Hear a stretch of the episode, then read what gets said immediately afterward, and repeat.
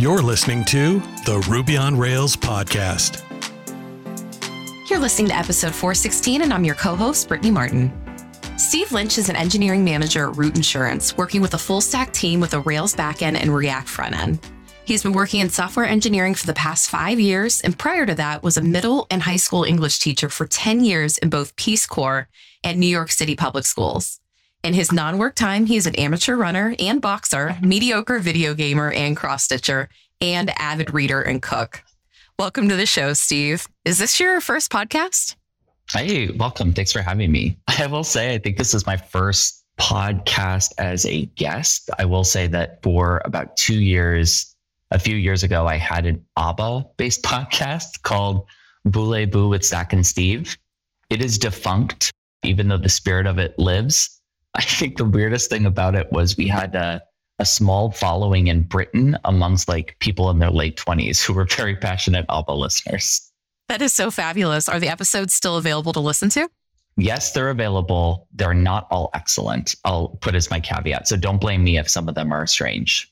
Okay. Well, I mean, that's quite the teaser. So, Steve, now that we have your podcast origin story, what is your developer origin story? So, it started when I was really young. My stepdad was, I believe, self taught in like the 70s.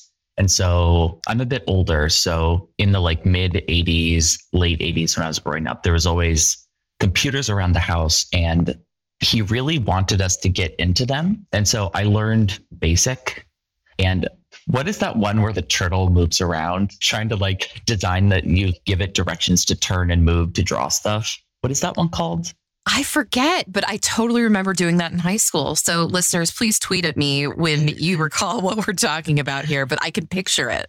Yeah. So, that. So, I was doing a lot of that. I liked basic. And then he wanted me to go from like basic to like he threw a COBOL manual at me. I can't imagine a less pleasant experience for a nine year old who's really into Amy Grant than just giving them like a COBOL manual and being like, jump into the waters. So that really piqued my interest. And I got more into music as I became a teenager, but I returned back to software development and code in my late 20s, early 30s when I wanted to pivot out of education. And so, very long story short, I went to a coding boot camp and then about five years ago started working as a software engineer. And is that what brought you into Ruby and Rails? Was it because of the coding boot camp that you chose? The coding boot camp was Java and JavaScript. And my first job I was at was Java and Ember. And shortly after I switched companies and where I'm currently at at Root is Ruby on Rails. And so that's why I am now part of the Ruby on Rails community. I am so impressed that a coding bootcamp would go with Java and JavaScript, just with all the confusion of people trying to say that JavaScript is Java. So I think that's an, an impressive thing to do. What was the biggest difference for you from jumping from Java into Rails? Rails is easy to read. Java is not. I feel like one of the things about Java is you can be more specific and more tightly controlled. There's just like it does a lot and can do a lot. And so much of that is hidden away in Ruby and in Rails. All of that is put in the background so you can write the code that actually matters. And so for me, that was one of the biggest differences is I got to spend much of my time writing the business logic and writing the stuff I needed to for cards, features, etc., instead of worrying about all of that weird cruft that's involved when you're working in Java. Well, I'm going to admittedly say that I did some LinkedIn stalking, which wasn't that good of stalking because I sent you a connection. So you're fully aware that I looked at your LinkedIn profile. So the jig is up. Yeah. I saw that you transitioned from software engineer to engineering manager in 2021. So, how did you know that management was right for you? I think some of it is instinctual. When I have worked on teams the past three and a half years here at Root, the things that always intrigued me were around people, around process, around communication. I remember I would have one on ones with one of my managers, Jason, and I wanted to eat up the whole time by talking about like hmm, I wonder how we can tie our team process to company values. And I'm wondering if like this is the right feedback cycle. I wasn't talking about how we make our code base more configurable. I was more interested in like, how do we solve the problem of humans working on difficult problems together? And that's just always been where my brain goes, especially after teaching for so long. And I think my second manager here at Root said to me, this was like within a month of me working at Root, he was like, Oh, you should be a manager. The way you talk and think about things, that's manager stuff. And so I've spent the past couple of years ramping up technically. So I had enough of a knowledge base and context to be able to like help lead a team, but knowing like my real love and my real passion is for people and process and communication. Is it important to you as a manager that you remain technical? Yes, it's important to me to remain technical. However, it's important for me to be able to communicate really clearly with project leads on where things are to help hear their decision making, to point out times like, I remember we did a feature like this before and we leveraged this particular pattern. I wonder if it's approachable here. But in terms of the technical implementation details of PRs and stuff, I let the other engineers on the team have the discussions around that. So, yes, I should be technical, but I think that there are people better leveraged to make really smart, complicated technical decisions. I feel for me as an engineering manager, one of my chief jobs is being a really excellent translator between technical and non technical people. I get both sides, and it's important to clear up any misunderstandings. And for those who have seen my conference talks, I try to be the grease in the wheels. Mm-hmm. So just making sure that the right people are getting connected and that they're talking the same language. So that way there's no misunderstandings as to what a project needs to do. Absolutely. It's really important that managers have technical acumen and also people acumen. And I don't want to use the term soft skills because I think it does the really difficult work of understanding people and motivation by calling it soft. But I rarely hear of teams that fell apart because the manager wasn't technical enough. You often hear of teams that fall apart or fail or are not working together because the manager just doesn't understand people or doesn't know how to elicit the kinds of things we need out of people in order to like get best learning and best work and be productive and all of that stuff. So that's why in my mind it's important to be technical, but I need to make sure the right conversations are happening with the right people with the right set of knowledge so that we can make the best kinds of trade offs. I agree. How has your background as a teacher helped you? The short answer is enormously, but it was not really apparent to me when I started doing this job. I think one, a couple of things that teachers do that are really important are they have to think about the big goal in mind. So, as a teacher, my goal, I had to think every day we're here to become better readers, better writers, better thinkers, and better speakers. How can I ensure that the work we're doing today matches up to those goals? And if it doesn't, it doesn't belong here. I think teachers also have to do a really good job of understanding systems of support and levels of support, distinguish individual versus group needs and how to balance those in structures. They need to read and understand group dynamics. They also have to manage projects and timelines. So there's just a lot about team management that a teacher does every single minute of every day. And I had 10 years of that practice. So for me, I am so grateful I got the opportunity to work in education and work with so many skilled teachers and incredible students because it's given me a lot of insight into people and process and how people work and how you can like leverage group knowledge to create something really incredible. I agree. I think your background lends perfectly to an engineering manager. I feel sometimes, and maybe it's hard to make that case because I don't know how to make that case, but or maybe some of this is my lack of confidence as a semi early career professional. But sometimes it's really hard to sit in like an interview and say, I know I've only been as an engineering manager for six months, or I've only been in this career for four years, but I have 15 years of knowing precisely how to read a room and how to push people towards the right questions and answers. That's a really good point. I am such a huge fan of second career developers. And in some ways, I'm very jealous of people who know very early on that this is what they want to be doing. Mm. But I also believe I wouldn't have gotten here if I hadn't had a second career before this, that I have unique, very unique skill set that I wouldn't have gotten unless I had spent my time in marketing and business development and product management. I think it shaped me into a different type of manager and one that isn't the same as if I'd been just a traditionally trained software engineer. Sure.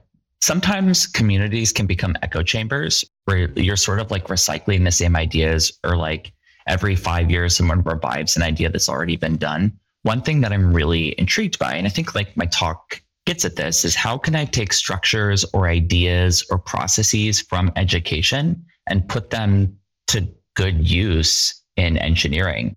There's something I'm trying to pilot at work called a professional learning community, where a small group of people in education get together and it's inquiry based and it's data focused and it's all about identifying what are the things that work in order to get the outcomes we want. And it's a very tightly protocoled process. And it was really powerful in education. And I was like, oh, I should try this in engineering and see how that works. You can find other solution sets when you've worked in other contexts and then you bring them into your other work. If you've been considering trying Honeybadger, now is the time. They have two really cool new features I just learned about. They now have status pages and can monitor your SSL certs. Whether US East 1 is down or you forgot to add a configuration file, everyone has an outage from time to time. When your next outage occurs, transparency is critical. The difference between a minor annoyance that people soon forget and a fiasco that creates sustained resentment is in how you communicate. They just shipped an update that can help communicate outages to your customers public status pages with custom domains and branding. Many certificate authorities, such as Let's Encrypt, will automatically renew your SSL certificates for you. But if you manage your own certificates, you have to remember to renew them yourself. If you forget, your customers won't be able to access your website, and Honeybadger will sound the alarm. Honeybadger Uptime Monitoring can now warn you before your SSL certificates expire so that you remember to update them before your customers are affected. Check out honeybadger.io to learn more. You just hinted about your talk, and I want to dive into that next. So you gave this excellent talk at RubyConf called I Read It, but Don't Get It, or How to Tackle Technical Texts, which I mean, I feel almost, Steve, it was crafted for me. I'm someone who has definitely struggled to read technical texts. I'm currently the lead for WNB's book club. And so mm-hmm. I'm learning a lot along the way. And so, like, this was the content that I needed. I'm curious, mm-hmm. what inspired you to submit this to RubyConf? The inspiration was I didn't know how to read technical texts. I was reading a Sandi Practical Object Oriented Design in Ruby Rails, and I was just struggling to make sense of it. And I was noticing that my patterns of becoming disengaged, not understanding the text, every time I was in an engineering book club, I had nothing to say. And it is never the case in my life where I had nothing to say. so I started to think, oh, I remember when I had students like this. I wonder if I can use those strategies I used to teach 12 year olds for how to read fiction books, if that would work here. So I put it to work when I was on like a week long vacation and I noticed an increase in my own engagement. So then I thought, this feels like a talk and my mentor at the time, Noel Rappin, who is a member of the Ruby on Rails community, he said, Oh, you should submit this for a talk because this is a weird topic and it's enough to get you in. So let's take a big swing. And so that's why I submitted it. I love that. Shout out to Noel for pushing you to do that. That happened to me at a RubyConf talk as well. Back in 2019, I gave a talk on how to quit your job. Mm-hmm. And I was inspired to give that talk because I had been talking to Nick Schwaderer about like my thoughts about quitting. And he's like, this sounds like a good talk. So call out to the Ruby community. If you hear someone talking about something unique, please push them to apply it to a talk because we need these kinds of different ideas to make it into these conferences for sure. Mm-hmm. Now, listeners should definitely watch talk because Steve, you are clearly a born presenter. So I'm going to compliment. I'm going to compliment you right there. But Thank I do want to dig into some of the points you made. Why is it so hard to read technical texts in general? So I think there's a, a couple of potential reasons when I think about this. So, like, one thing for me is I think one reason that people in software engineering read technical texts is they think there is a gap in my knowledge. There is something I want to do that I cannot do. And I believe this text will help me do that thing. And when you place that kind of pressure on yourself, I need to read this thing so I understand this thing so I can do this other thing. That, at least to me, creates a level of anxiety. And so that means like reading a technical text like already amps up the stakes. And that can make it difficult to like really enjoy or appreciate the text if you feel like every paragraph needs to give me something so I can make it worth my while. I also think technical texts, what you're reading in like one or two minutes took the author months, years to like work through, understand, come to a conclusion about. And so those books are distillations of incredibly complicated ideas. And it means like we're putting a bar really high for us to understand in a few minutes what is actually a super complicated idea. And I think the last point is people say this about code. You know, if there's a bug in the code, if it was easy, it would have already been fixed. Mm-hmm. And the same thing about these books is if what the books are telling you is easy or obvious, there wouldn't be a book about it. So all of these things are about complicated things. They've taken the authors years to make sense of and write. And that just means they're like, they can be very dense and require a lot of thought and care when you read them. That's incredibly insightful because you're right. If it was a simple concept, then you might see it maybe as a screencast or a blog post or hell, a tweet storm. Yeah. You're right. Like these authors had to pitch these books to publishers and justify that the concepts that they're bringing here are revolutionary. They are worthy of like a hundred pages of straight paragraphs of words, but then also code snippets as well. I know mm-hmm. for me, it's incredibly difficult to read a technical text and you've got a code snippet that is spanning three or four pages. Oh my God. It's, it's a lot. Like, yeah. I don't even read code that way. And so I can't run it from the book. I can't prove that it works. Yep. And you're almost taking for granted that what you're being shown is the truth and would still work today. You say two things that are really important and interesting there. One, I think, is, and this comes up in the talk, is that we believe that what we read in the book is the truth. If it's written on the page, it must be true. And one of the points I want to invite readers of these books to think about is that it's not the truth. You could read something and, and think, oh, I 1000% disagree with that point for this reason. That these technical texts are one person's interpretation of an approach or how something should work. Oftentimes, I should say, right?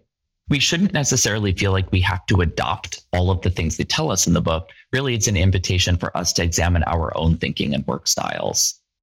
So, Steve, how should a reader try to connect to a text then?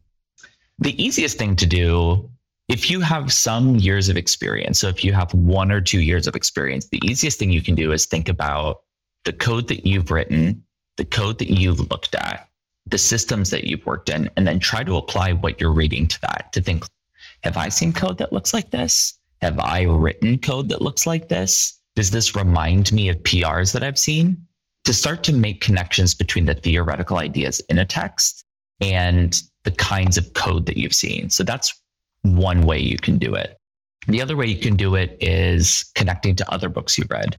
Those are the two that easiestly come to mind. But I think because so much of why people read this book is to be able to have skills to do something differently in their free time or their job, like we want it to be applicable. So I think connecting by thinking about code that applies similarly or doesn't apply is the best and easiest way to try to connect to that text. So, a good example is if you're not actively using Sidekiq at your job, digging into a book about how to optimize the usage of Sidekiq might not be the right choice.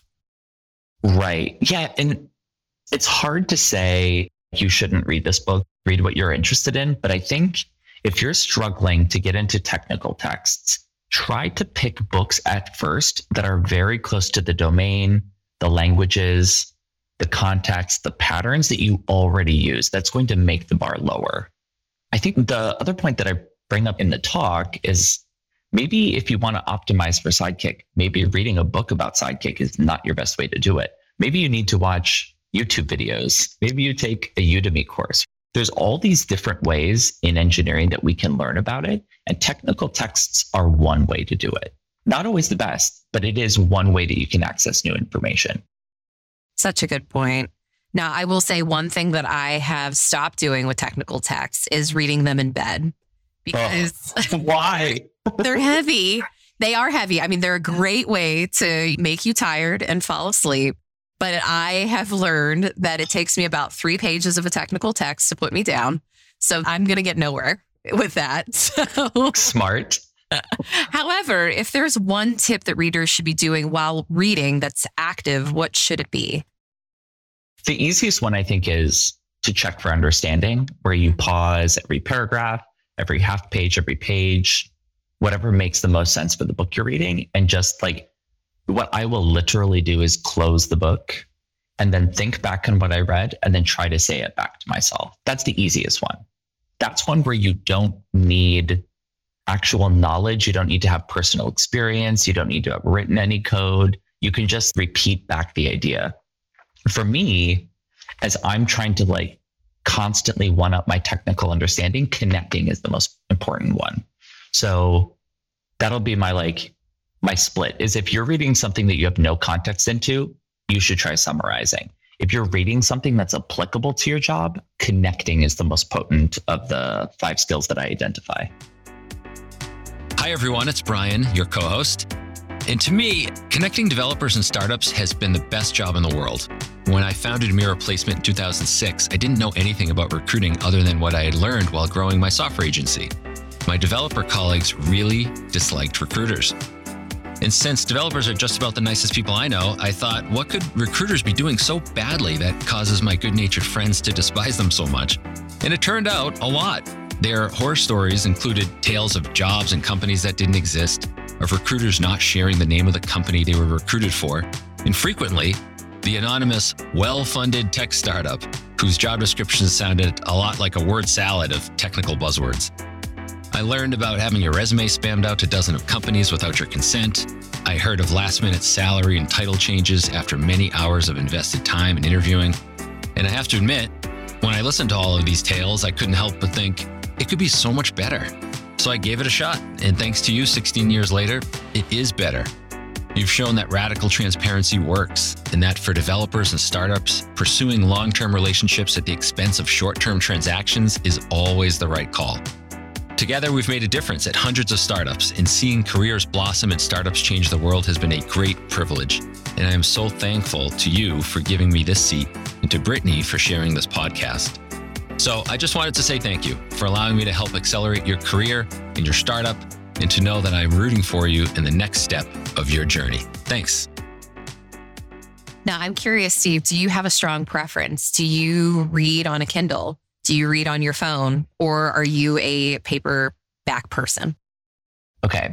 I read all the time. I'm a, a huge public library user, so I love reading physical books.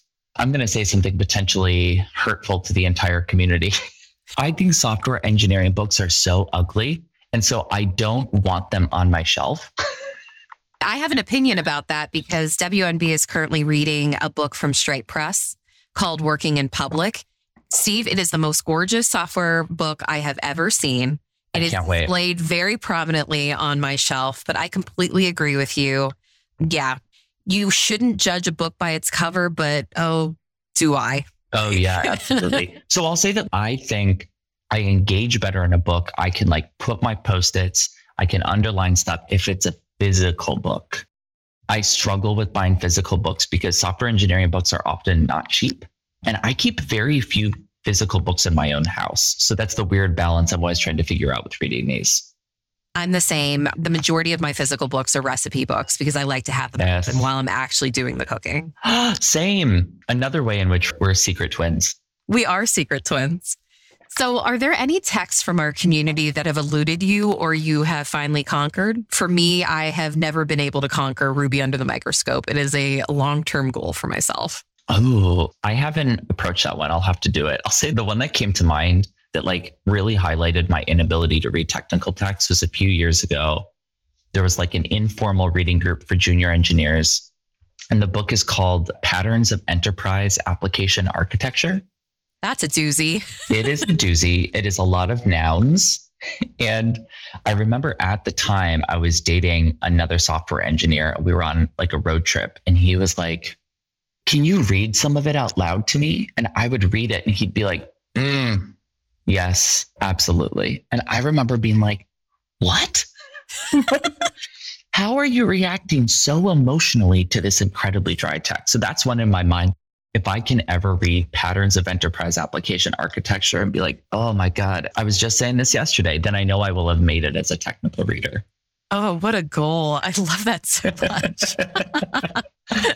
so, you had mentioned to me pre show that you had listened to episode 414 with Drew Bragg, and you mentioned to me that you had some opinions about our opinions around being connected to the community. And I'd yeah. love to hear them. Yeah. So, in that episode, you both had mentioned that if you're interviewing a candidate and they say that they're not connected to the community, it's a red flag. And I thought, oh, God, Brittany's going to be really mad at me when she finds out I'm not connected to the community. So, one thing it makes me think is like some of this is my own sense of imposter syndrome.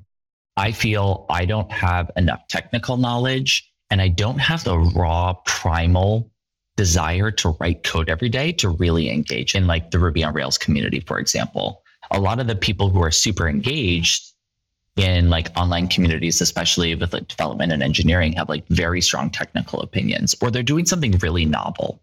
And for me, I don't really know we're like a former teacher who has strong opinions about feedback cycles. Where do I fit in that?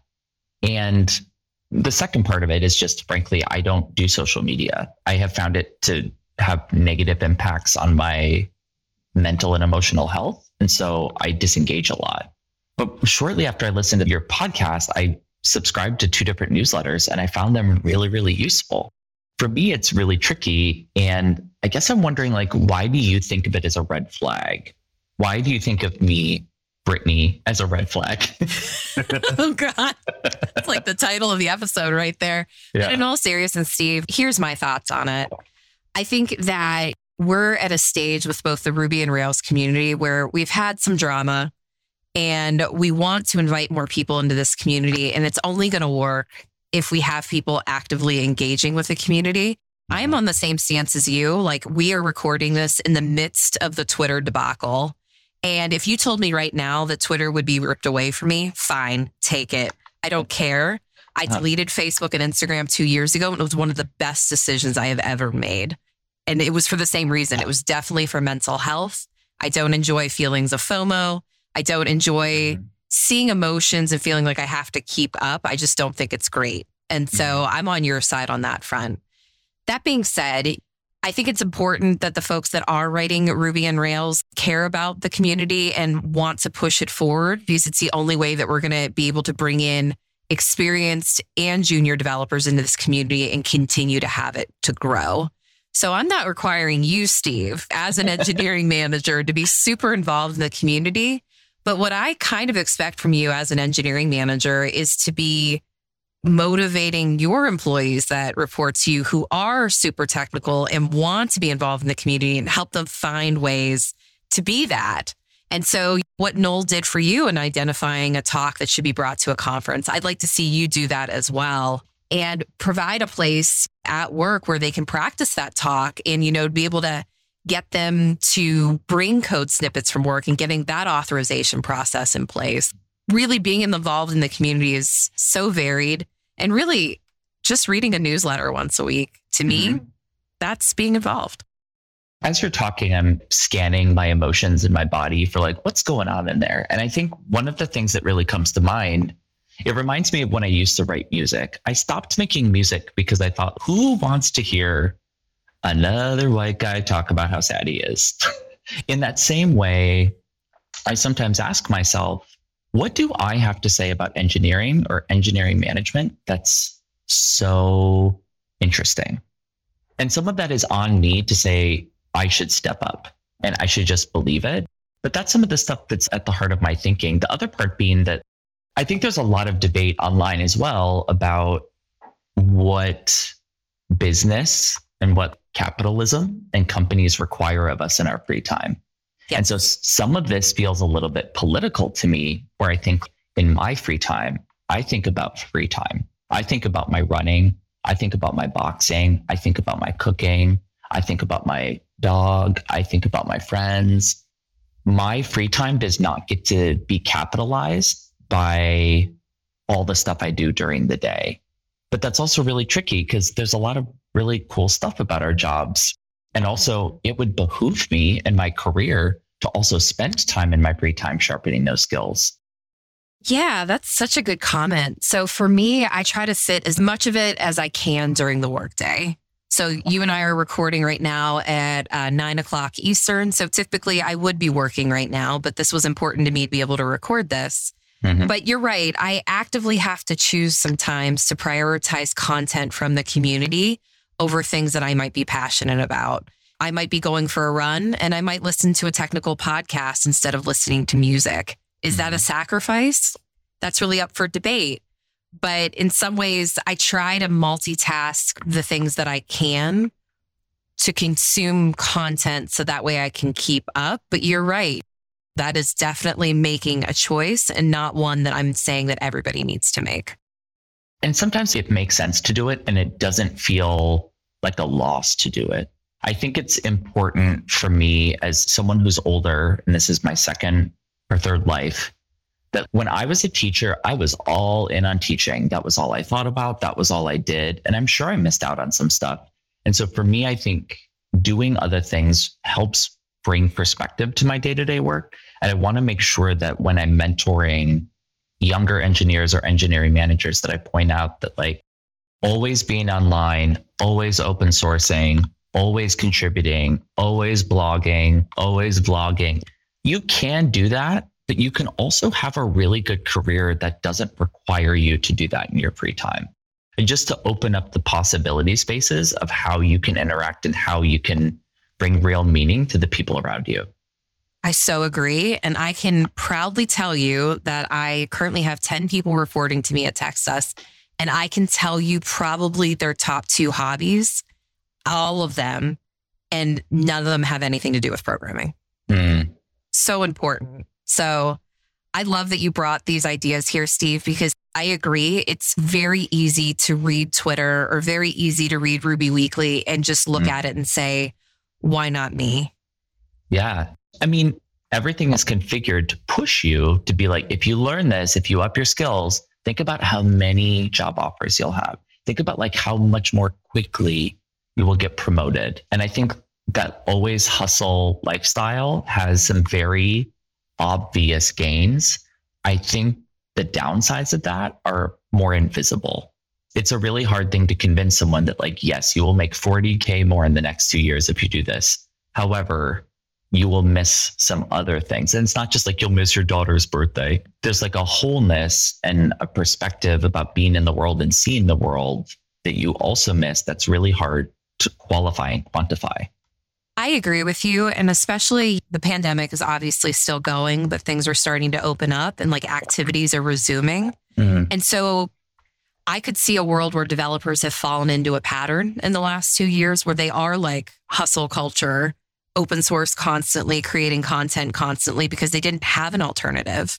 But yeah. now life is resuming and we really need to step back and say, I'm going to actively partake in this and maybe some of this stuff can go on the back burner for a little while.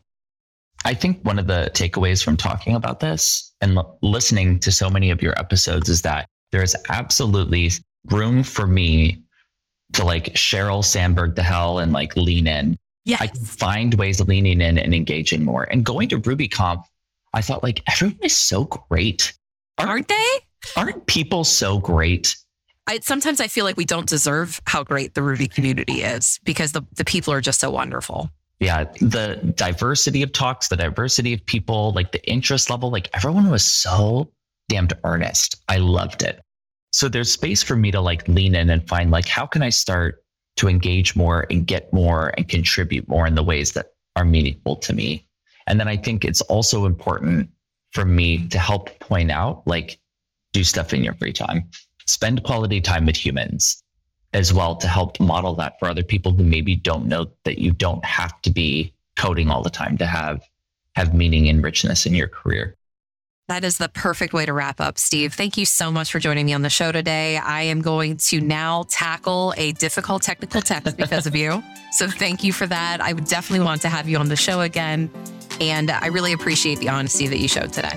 Yeah, thank you. I feel very, very flattered and honored that you that you included me. So thank you.